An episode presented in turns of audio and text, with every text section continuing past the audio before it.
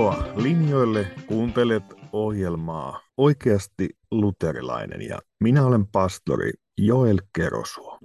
Edellisessä jaksossa hieman vihjailin, että haave ja yritys olisi siirtyä hivenen käsittelemään vielä syvemmin traditiokysymystä, jota toki on käsitelty yhden jos toisenkin kerran tässä ohjelmasarjassa. Ja niinhän se on, että elämässä täytyy olla sanansa mittainen tai kuoltava yritettäessä. Joten tänään seuraa yritystä pohdiskella Kristuksen kirkon raamattu teologiaa ja, ja sen suhdetta kirkon traditioon. Katsotaan, mihin sfääreihin tai metsäpoluille eksytään. Mutta eikä se taustahan on siinä isossa kysymyksessä, joka on oikeastaan eräällä tavalla voisi sanoa koko tämä ohjelmasarjan taustalla. Siis se kysymys siitä, että miten pyhiä tekstejä täytyy ymmärtää. Ja tämä on aikoinaan oma kysymykseni. Siis juuri siinä tilanteessa, että, että olin tekemisissä kristinuskon tulkinnan kanssa, jossa paljon korostettiin Jumalan sanaa, mutta samalla tunnustamisen muotoutuminen ja opettaminen siitä oli hankala. Voisiko sanoa, että ekumenian ja kristittyjen yhteyden nimessä ei voitukaan enää sanoa, että näin Jumala opettaa sanassaan, vaan se koettiin aina vaikeana ja yhteyttä hajottavana, jos siitä Jumalan ilmoituksen sanasta tulisikin johtaa kirkon tunnustus ja opetus. Niin kuin tiedetään, niin maailma on tällä hetkellä täynnä hyvin erilaisia lähestymistapoja. Siis meillä on toisaalta tämmöinen liberaali kirkollisuus, jossa sanotaan, että ihan sama, usko mitä tykkäät, elä miten lystäät, ei mitään väliä. Kuhan sulla on niin kuin hyvä meininki. No sitten meillä on sinänsä konservatiivinen kristinuskon muoto, voisi sanoa niin kuin evankelikaalisuus, joka on niin kuin lähtökohtaisesti, voisiko sanoa, että hyvin kaukana tästä aiemmasta liberaalista kirkollisuudesta, mutta hämmentävällä tavalla se jossakin kohtaa paiskaakin kättä, koska se asettaa niin vahvasti yksilön siihen tulkitsijan paikalle. Että, että minä yksin raamattuni kanssa kyllä tiedän, miten nämä hommat oikein skulaa. Ja, ja siinä ei tunnustuksella tai kirkon virallisella oppilausilla tai opetusviralla ole minkäänlaista merkitystä. Että täältä pesee, näin koin hengessäni, kun eilen raamattua luin. Nyt vähän tälle kärjistettynä, mutta saat kiinni. No sitten tietysti kun tässä tilanteessa ja tämmöisessä niin kuin subjektivismin sekavuudessa, niin on ihan ymmärrettävää, että moni alkaa haikailla – selvemmille vesille. Et eihän tämä nyt näin voi mennä, että aina se, mikä niin kuin tuntuu parhaimmalta ja kukaan huutanut voimallisimmin kokouksessa, niin, niin, niin se on niin kuin oikeimmassa. Ja, ja tässä tilanteessa, etenkin kun luterilainen kirkollisuus on usein valitettavasti pitänyt niin kuin näistä liberaalista vaikutuksesta johtuen vain tyhjää maljaa huulilla, niin, niin monet ovat alkaneet katsoa sitten myös niin itään kuin länteen. Sitten meillä on tämä itäinen maisema, jossa korostuu, että, että ei sun ei tarvitse tietää mitä, että isät tietää. Mutta sielläkin on aika hankala välillä täsmentää, että mitä ne isät oikeastaan tietää, koska sen me tiedämme, että isät tietää monenlaista. No, no se on omien jaksojensa teema. Ja samalla sitten monet hakevat semmoista uskon varmuutta ja pysyvyyttä jotenkin kuin luottamusta siitä, että ah, on Rooma, jossa on Paavi ja Paavin opetusvirka, joka sitten aina viime kädessä sanoo, että kuulkaa miten tämä on. Mutta senkin äärellä me joudumme toteamaan, että kerta kaikkiaan emme me voi uskon luottamustamme laittaa Paavin opetusviran haltuun. Se ei kerta kaikkiaan kestä teologian ja historian todistusta kyllä perustaa laitettava jonnekin muualle. Mutta se sama peruskysymys jää, mihin me laitamme turvamme. Ja nyt toisaalta me olemme tilanteessa, jossa semmoiseen ikään kuin, niin kuin voisiko sanoa, insinöörimäiseen kaavioon tai matemaattiseen kaavaan kaikesta. Että nyt kaikki kysymykset ovat täydellisesti loksahtaneet paikalleen. Siihen me emme tässä ajassa pääse. Näin ajattelen. Ja se tuntuu meistä monesti kipeältä. Me joudumme sietämään epävarmuutta ja sitä, että asiat eivät ole niin aina selkeitä ja yksiselitteisiä kuin me toivoisimme. Mutta samaan aikaan on kuitenkin niin, että tämän sekavuuden ja häilyvyyden, sekavan maailman ja sen kysymysten keskelle, kaiken sen utuisuuden ja hämyisen keskelle, laskeutuu Kristus. Ei ole vain ne apofaattisen teologian kaiot utuisuudessa ja tietämättömyyden sanomattomuudessa, jossakin sisäisen hurmoksen pilkahduksessa, vaan samalla sen tämän maailman keskelle laskeutuu Kristus ja hänen ilmoitus. Hän on todella ilmoittanut sanassa itsensä. Ja niin, että tuosta sanasta voidaan johtaa kristillinen oppi. Ja siksi jokaisen teologin täytyy olla myös Jumalan sanan teologi. Ja sen ymmärtämisestä sitten tietysti kamppaillaan. Ja vaikka kaikessa emme pääsisi yksimielisyyteen, niin sanan ääreen pysähtymällä voidaan löytää ne Kristuksen kirkon perustavat opit, joita se on Jeesuksen kasteen lähetyskäskystä alkaen ollut viemässä kaikkeen maailmaan. Jeesus käskee kastamaan ja opettamaan ja pitämään kaiken sen, mitä hän on käskenyt pitää. Ja tätä samalla koskee lupaus, että olen kanssanne kaikki päivät maailman loppuun asti. Ja siksi tämän kaiken vaikeudenkin äärellä, kun me harjoitamme tätä tulkitsijan tehtävää ja pohdimme, miten Jumalan sana suhtautuu kaikkeen siihen myöhempään, miten se tulisi ymmärtää, niin silloin me olemme kuitenkin siunatulla paikalla, vaikka emme pääse visaisia kysymyksiä pakoon. Mutta oma havaintoni oli se, että hyvin nopeasti, kun pohdimme tätä sanateologiaa, miten ymmärrämme raamatun, me joudumme kysymykseen raamatun tulkinnasta ja myös tunnustuksen muodostamisesta. Ja ajattelen, että se siis kokonaisuus jäisi myös puutteelliseksi, jos me emme käsittele tätä. Pyhän sanan tulisi elää kirkollisessa elämässä tulkittuna, julistettuna, elettynä. Ja siksi raamatun kuvaaminen ei vain riitä, vaan on tarkasteltava sitä, miten raamatun sisältö on läsnä kirkollisessa elämässä. Voidaan todeta, että ihmiset ei lue raamattua vain yksilöinä, vaan raamattu on kristillisen kirkon käytössä. Kirkossa on myös uskon tunnustukset, jotka ovat syntyneet ikään kuin lyömään lukkoon keskeisten opinkohtien oikean ymmärtämisen ja samalla estämään virhetulkintoja. Siksi luterilaisella puolella on myös vahvasti tuotu esiin juuri tämän tunnustuksen sitoutuminen, koska siinä on katsottu, että siinä samalla tullaan tunnustaneeksi oikein, mutta myös torjumaan niitä monia vakavia harhoja, joita kirkkohistoria aikana on esiintynyt.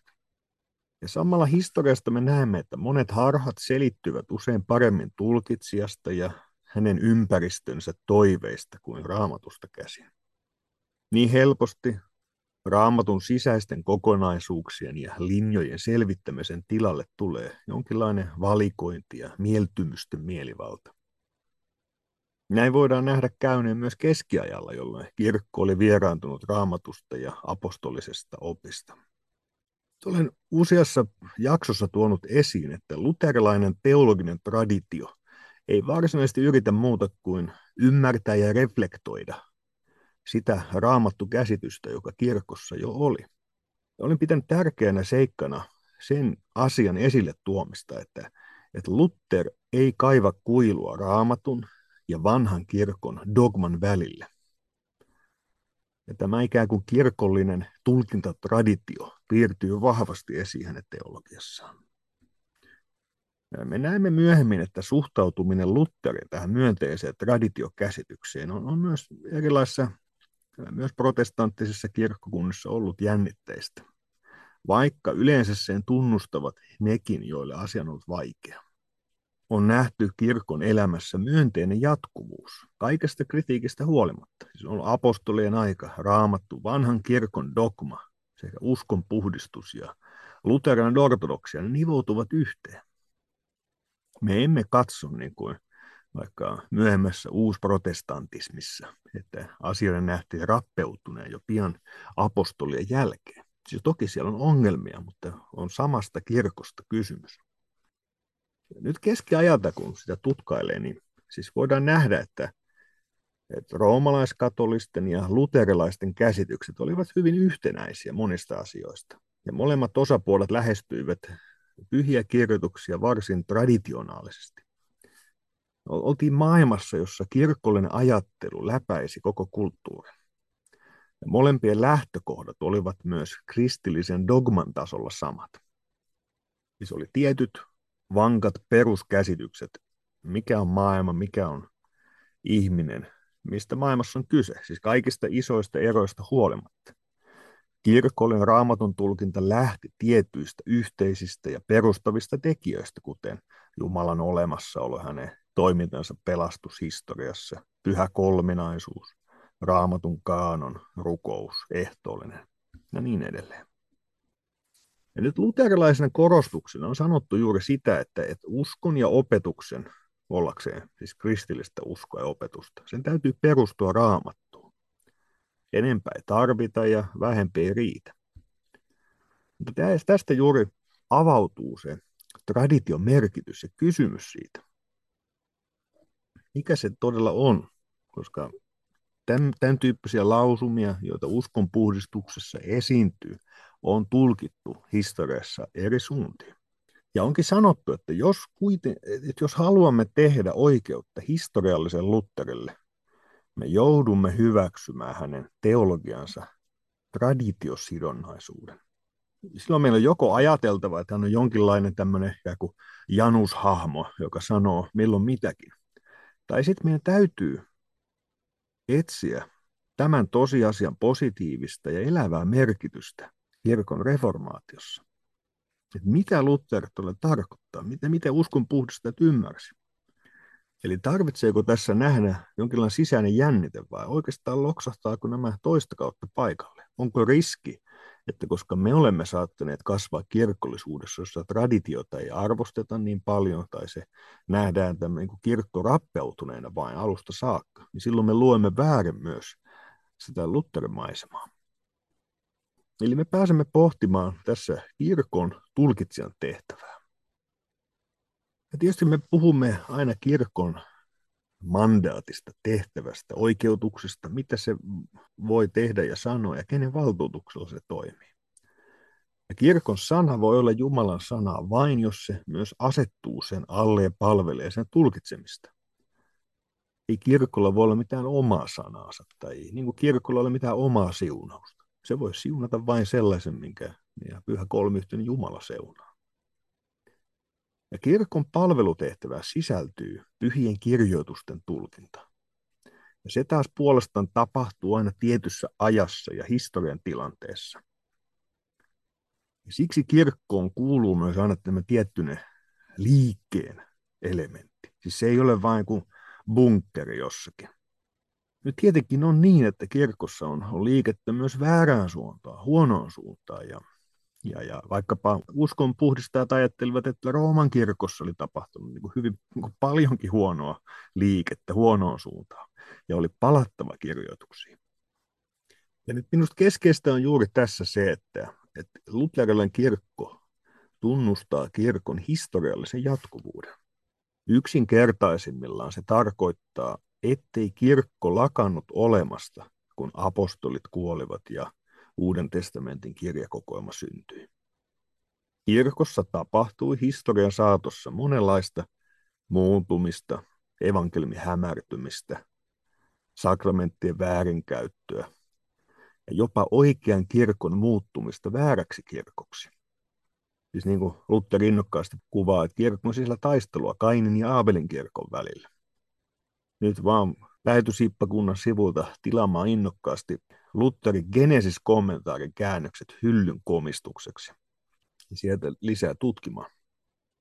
Niin siis samalla, vaikka on ollut taistelua, monenlaista vaikeita, niin säilyi niin runsaasti oikean kirkon perusaineksia, että kirkko saattoi elää.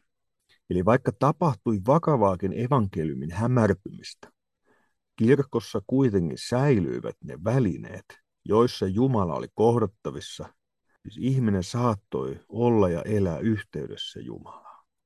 Ja siksi uskonpuhdistuksen liike Ja yhä uudestaan kirkon uskonpuhdistuksen liike on aina paluuta näihin kirkon tuntomerkkeihin. No missä ihminen voi elää näiden kirkon tuntomerkkeen äärelle? Ja tutustihan näitä on siis Jumalan pyhä sana, pyhä kaste, pyhä ehtoollinen, pyhä ripin lahja, kirkon avainten valta. Näitä lahjoja hoitava virka, yhteinen julkinen rukous ja myös näitä, näistä seuraava uskon ristin kantaminen tässä ajassa. Ja nyt kun uskon puhdistajat katsoivat sitä kirkollista elämää omana aikanaan, katsottiin, että kirkossa oli ajauduttu kohtalokkaasti harhaan, erityisesti ihmisen pelastusta koskevassa opetuksessa. Ja raamattua selitettiin erityisesti siltä osin virheellisesti. Olisi lähettävä liikkeelle epäkohtien oikeasta määrittelystä ja jäsentämistä. Se oli ikään kuin paluuta tuntomerkkeihin. Ja nyt semmoisena kuin tiivistyksenä, että, että mikä on ne ongelma, mitä kirkossa voi tapahtua, tai, tai ehkä enemmänkin, että mitä ne taustalla on, niin, jotka voi näkyä monella tavalla, niin keskeisenä on se, että ihminen nousee asemaan, jossa hänen ei tulisi olla ihminen tietyllä tavalla nousee ilmoituksen sijaan tai ainakin sen yläpuolelle, eikä pysy enää jumalallisen tulkitsijana.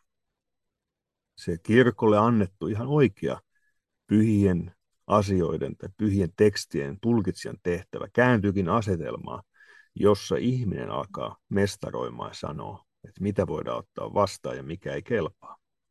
Perusongelma on ihmisen väärä asema ja väärä sanateologia, vaikka se ilmenisi eri tavoin. No, Raamatun tulkinnassa auttaa tietysti on, on keskeinen ymmärtää, puhutaan lain ja evankeliumin erottamisen periaatteista. Täytyypä laittaa listalle, että siitä voisi joskus pitää oman jaksonsa. Ja nyt ihan tämmöinen niin luomisen ja lunastuksen dynapiikan ja tämän pelastushistorian lupaus- ja täyttymyslinjan ymmärtäminen – avaa hirveästi raamattua siitä, kun laajasta kirjastosta rupeekin saamaan vähän tolkkua, että hetkinen, mitä täällä tapahtuu ja mikä on tämä perusjuoni, mikä täällä on ytimessä. Ja nyt se luterilainen tapa tehdä teologiaa on ollut se, että, että kullakin kristillisen opin kohdalla on oltava tämmöinen vähän kuin klassinen argumenttikohtansa. Ja niistä muodostuu kunkin opin jumalallinen valtaistuin sedes doctrinae. Ja kun näiden tämän valtaistumen varassa, tämä opetus, jota kirkko opettaa, se lepää ja nojaa ja seisoo. Ja siinä ensin eritellään, mitä raamattu jostakin asiasta sanoo. Ja näiden jotakin asiaa kuvaavien kohteen varaa sitten rakennetaan kristillinen opetus. Nämä aiheeseen liittyvät kohdat ovat ikään kuin Jumalan ilmoituksena valtaistuimella asioita ratkaisemassa ja ohjaamassa. Ja tämä valtaistuimen ajatushan kantaa mukanaan ajatuksen läsnä olevasta esittäjästä ja Jumalasta itsessään. Jumalasta, joka on läsnä, Jumalasta, joka hallitsee ja ohjaa opettaa. Ja nyt tällä tavoin työskennelleen jäsentäen pyritään löytämään olennainen ja ilmeinen keskittämään aina se jonkin asian perustelu juuri näihin tärkeisiin kohtiin. Samalla on niin, että yksittäisiä raamatun kohtia ei pidä irrottaa muusta raamatusta ja sen kokonaisymmärryksestä. Ja siten myös tänä päivänä tunnustus ja kristillinen teologia varjelevat vääristyneeltä yksipuoliselta raamatun lukemiselta. Tunnustuksen ja tradition parhaimmillaan se, se ne tulisi ohjata oikeaan Eli voisi sanoa, että kirkolle ei riitä raamattu sinänsä, vaan sen on oltava tietyllä tavalla ymmärretty. Raamattua jäsentävät tietyt pelastushistorialliset asiat, jotka myös ohjaavat sen tulkintaa. Nyt Luther oli raamatun selitysopin professori, joka työskenteli koko elämänsä raamatun kielen, ymmärtämisen, kääntämisen ja selittämisen parissa. Ja oikeastaan voi sanoa, että tutkijat on aika pitkälti yksimielisiä siitä, että Luther ymmärsi itsensä juuri raamattu teologiksi. Ja hän näki oikeastaan koko reformatorisen tehtävänsä mahdolliseksi ja oikeutetuksi juuri tästä raamatun opettajan kutsumuksestaan käsin.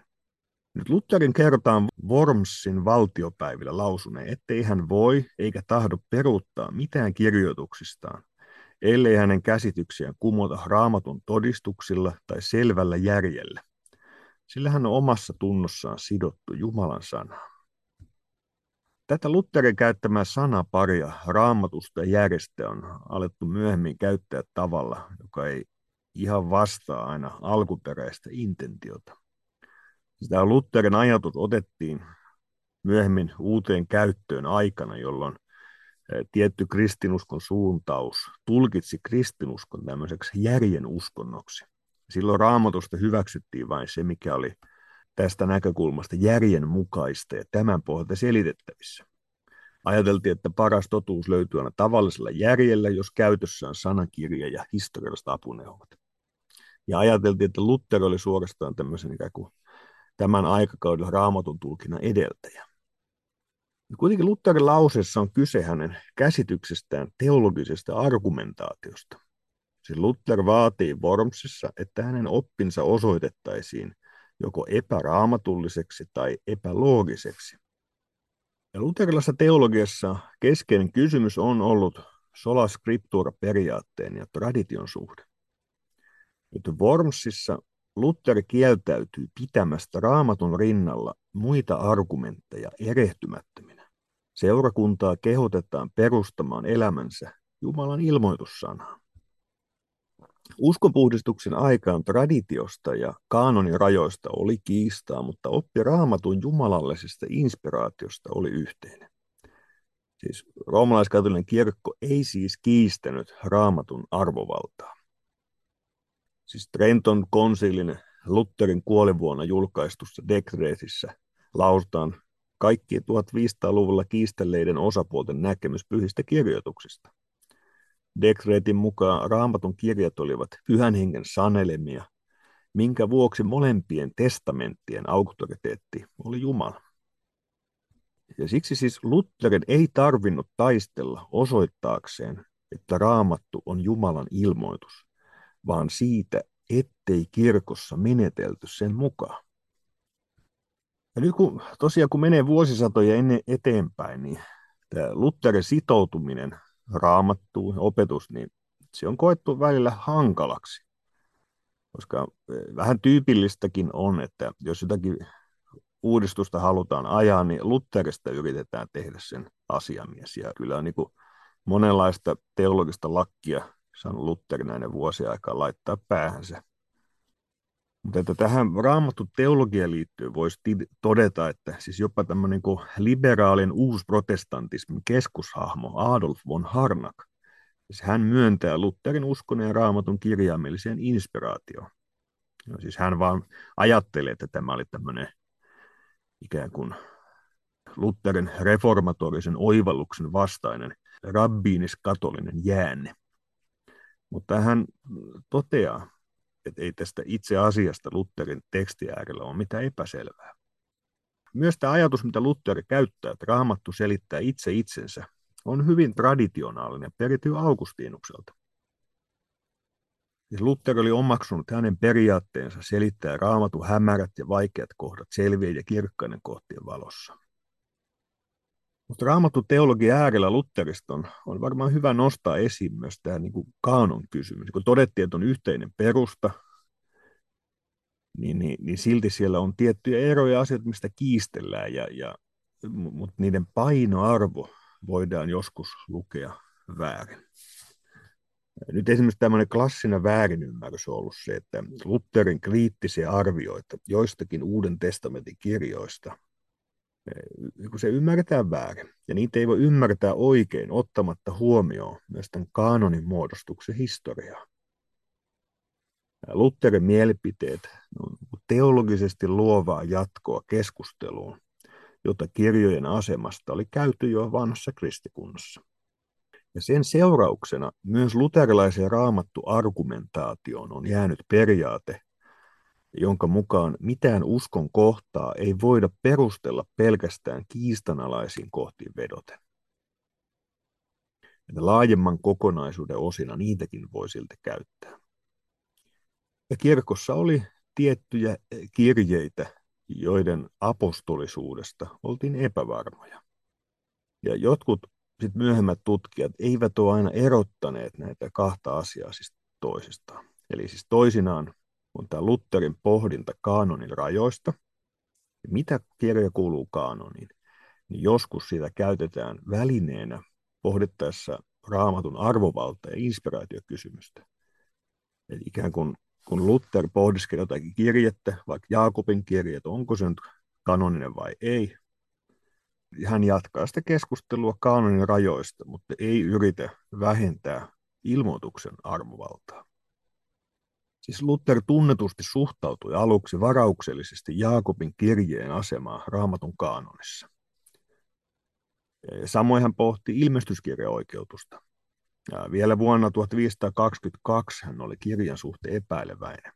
Sen sijaan jo vuonna 1530 kirjoittamassa ilmestyskirjan esipuheessa hän opetti positiivisesti ja laajasti viimeisistä tapahtumista ilmestyskirjan pohjalta. Lisäksi keskustelussa voidaan nostaa esiin vaikkapa Lutherin pohdintoja raamatun sukuluetteloista, jotka tuotti hänelle ongelmia. Ja, tai hän saattoi havaita niissä virheitä, joista hän kirkkoisin tavoin syytti joskus taitamattomia kirjureita tai tämän tyyppisiä asioita. Ja oikeastaan kysymys kaanonin rajasta oli Lutterille merkityksellinen juuri siksi, että hän luotti raamattuun pitäen sitä ohjeellisena Jumalan sanana.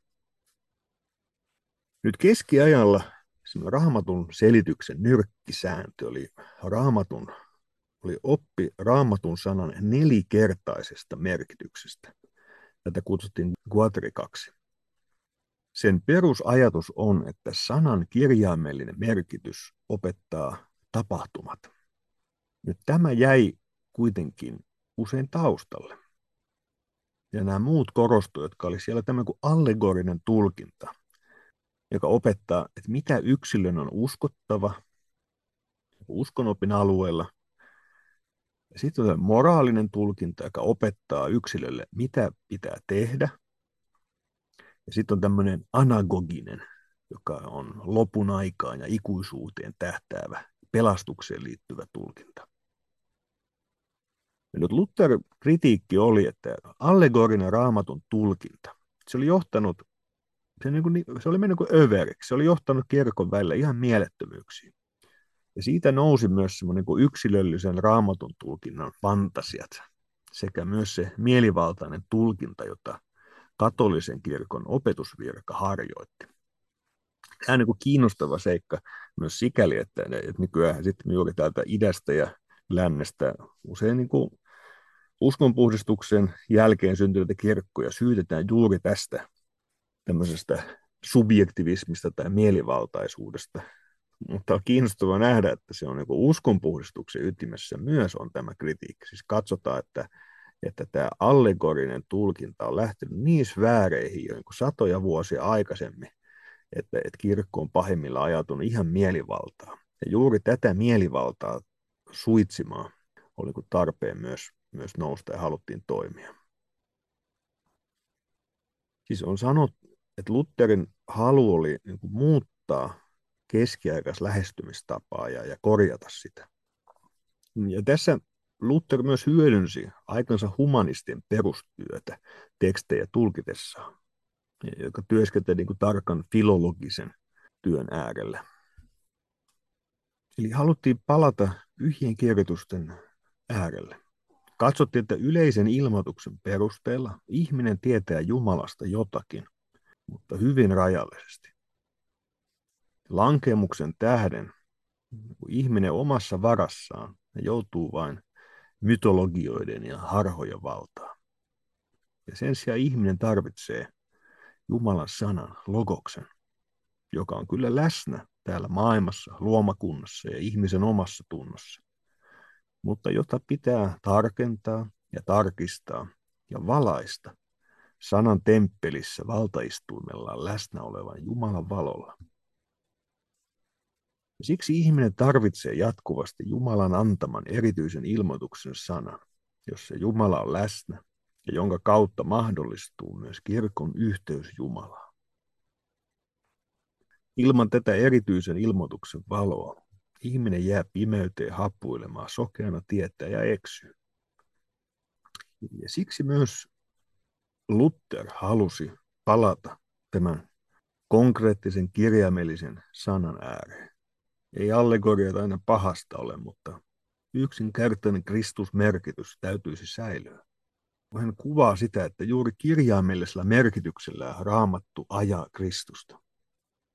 Ei, Luther hylännyt missään vaiheessa kokonaan tätä allegorista tulkintaa, että käytän vaan innokkaasti saarnossasi jatkossakin. Mutta se ei saa olla kuitenkaan mielivaltaista. Se tulee olla raamatun kirjaimellisessä merkityksessä annettujen uskon peruselementtien palveluksessa. Se on ikään kuin opin koristus. Se palvelee saarnavirkaa, kirkon julistustehtävää. Mutta samalla perusta täytyy olla myös jossain muualla. Niin tässäkään kohdassa Luther ei halunnut hylätä tätä quadrikan traditiota, mutta tarkentaa, korjata, täsmentää. Samalla on selvää, että raamattu itse, jo niin kuin apostolit ja alkukirkko lukivat raamattua, se on vahvasti läsnä myös tämä allegorinen tulkintatapa. Ja, ja ylipäänsä se, että Jumalan pelastushistoriallisen armotalouden kautta paljastuu se salaisuus, jonka mukaan juuri uusi testamentti kätkeytyy vanhaan testamenttiin. Ja vanha testamentti avautuu uudessa testamentissa. Ja tässä mielessä allegoria ei ole vain opin koristus ja saarnanviralle annettu tehtävä, vaan se on eräänlainen sanan itsensä antama allegoria, joka kuuluu oppiin. Ja ilman tämän hahmottamista raamattua ymmärrettäisiin väärin. Mutta haastavan tulkinnan tehtävän äärellä olemme ja tämän haastavan tehtävän äärellä me jatkamme jälleen seuraavassa jaksossa. Siihen saakka, moi moi!